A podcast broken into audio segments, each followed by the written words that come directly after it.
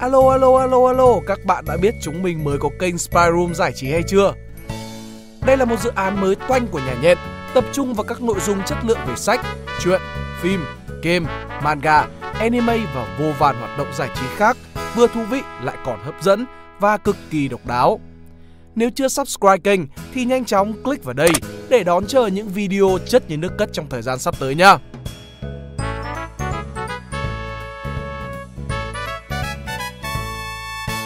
Đây là bài viết Cà phê một mình, những bài học trường đời phần 2 của tác giả Dương AQ đăng trên spiron.com.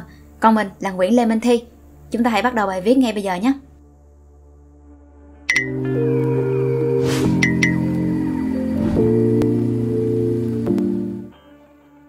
Series bài viết này là câu tự truyện về cuộc đời của tác giả, kể về những gì tác giả đã trải qua, chiêm nghiệm lại, rút ra bài học cho chính mình.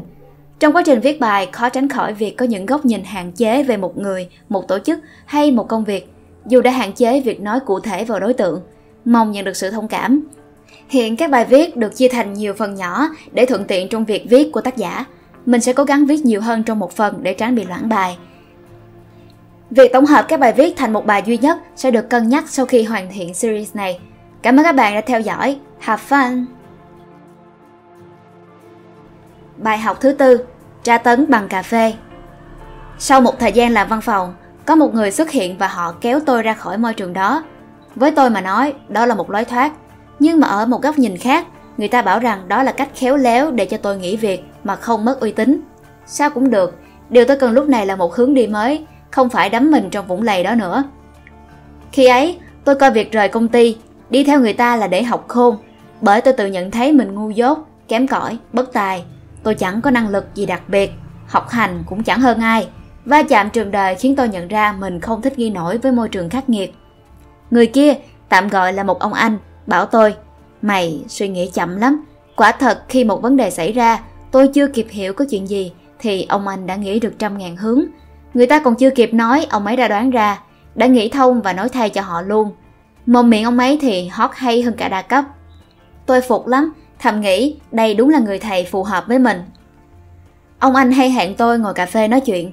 Những buổi cà phê dài miên man, lúc đầu là 1-2 tiếng, sau dần là 4-6 tiếng. Chủ yếu tôi ngồi nghe ông anh nói, tôi được khai sáng nhiều điều. Cuối những buổi nói chuyện, tôi sẵn sàng trả tiền cà phê, bởi cái giá cho một bài học chỉ là một ly cà phê, quá rẻ. Nhưng không phải buổi cà phê nào cũng vui vẻ và có bài học hay. Có những buổi ông anh chất vấn tôi, giống như hỏi cung, như đi phỏng vấn, như đứng trước quan tòa. Ông bắt tôi suy nghĩ về tương lai, về bản thân, về những gì tôi làm, những điều tôi nói. Ông quay tôi như quay dế. Tôi im lặng không dám trả lời, ông lại đá sang chuyện khác. Khi tôi vui vẻ thoải mái hơn thì ông lại đá xoáy tôi. Một trò chơi kéo co về thần kinh diễn ra suốt 4 năm tiếng đồng hồ. Thận và bàn quan tôi như muốn nổ tung vì buồn đái. Mồ hôi túa ra, tim đập nhanh, đầu óc quay cuồng. Hơn cả là nỗi sợ. Tôi lo sợ về tương lai u ám của mình. Tôi chẳng biết mình nên đi đâu, làm gì. Tôi muốn nói một cái gì đó, nhưng cổ họng cứ nghẹn đắng. Tiền cà phê tôi vẫn trả, dù tôi không còn nhận lương và không có nguồn thu nhập nào khác. 24 tuổi, tôi lạc lõng với dòng đời, móc từng xu cuối cùng cho những ly cà phê. Giờ nó cũng không còn rẻ nữa. Bài học thứ năm còn muốn trả tiền cà phê nữa không? Tôi vẫn nhớ hôm ấy, ông anh ngồi thuyết giáo cho tôi một bài dài về chuyện đừng mất tiền ngu. Như thường lệ, tôi vẫn thấy hay. Gần như chưa bao giờ tôi thấy ông anh hết chuyện để nói. Những câu chuyện mới lạ, hấp dẫn và thú vị. Những bài học về cách ứng xử trong cuộc sống luôn có sức thu hút với tôi. Cuối buổi, ông anh nhìn tôi dò xét. Mày còn bao nhiêu tiền trong túi? Tôi bảo, em vẫn còn tiền. Tôi móc ví trả tiền cà phê. Ông anh hỏi, Thế muốn ngồi cà phê nữa không? Lúc ấy tôi nghĩ Ông anh muốn ngồi nữa à? Tôi thì mỏi lắm rồi Cũng biết gì để nói đâu Toàn ngồi nghe đấy thôi Nhưng tôi vẫn gật đầu Anh muốn uống ở đâu? Ông anh nhìn sâu vào mắt tôi Mày vẫn muốn uống nữa à? Tôi mới phải là người hỏi câu này mới đúng chứ nhỉ? Tôi ngập ngừng Anh muốn uống thì em ok thôi Kiểu trả lời lấp lửng, trốn tránh Đẩy trách nhiệm cho người khác dường như đã quá quen với tôi rồi Thế thì đi tiếp Ông anh vừa nói vừa dắt xe ra khỏi quán. Đi một lúc, ông anh hỏi, thế những gì tao nói mày có hiểu không? Tôi trả lời như phản xạ, hiểu chứ ạ? À? Phết, mày chả hiểu cái gì. Tôi im lặng không biết mình mắc lỗi gì. Nếu không thích uống cà phê nữa thì mày phải nói. Dạ. Tiền trong túi mày, muốn tiêu gì là quyền của mày. Dạ.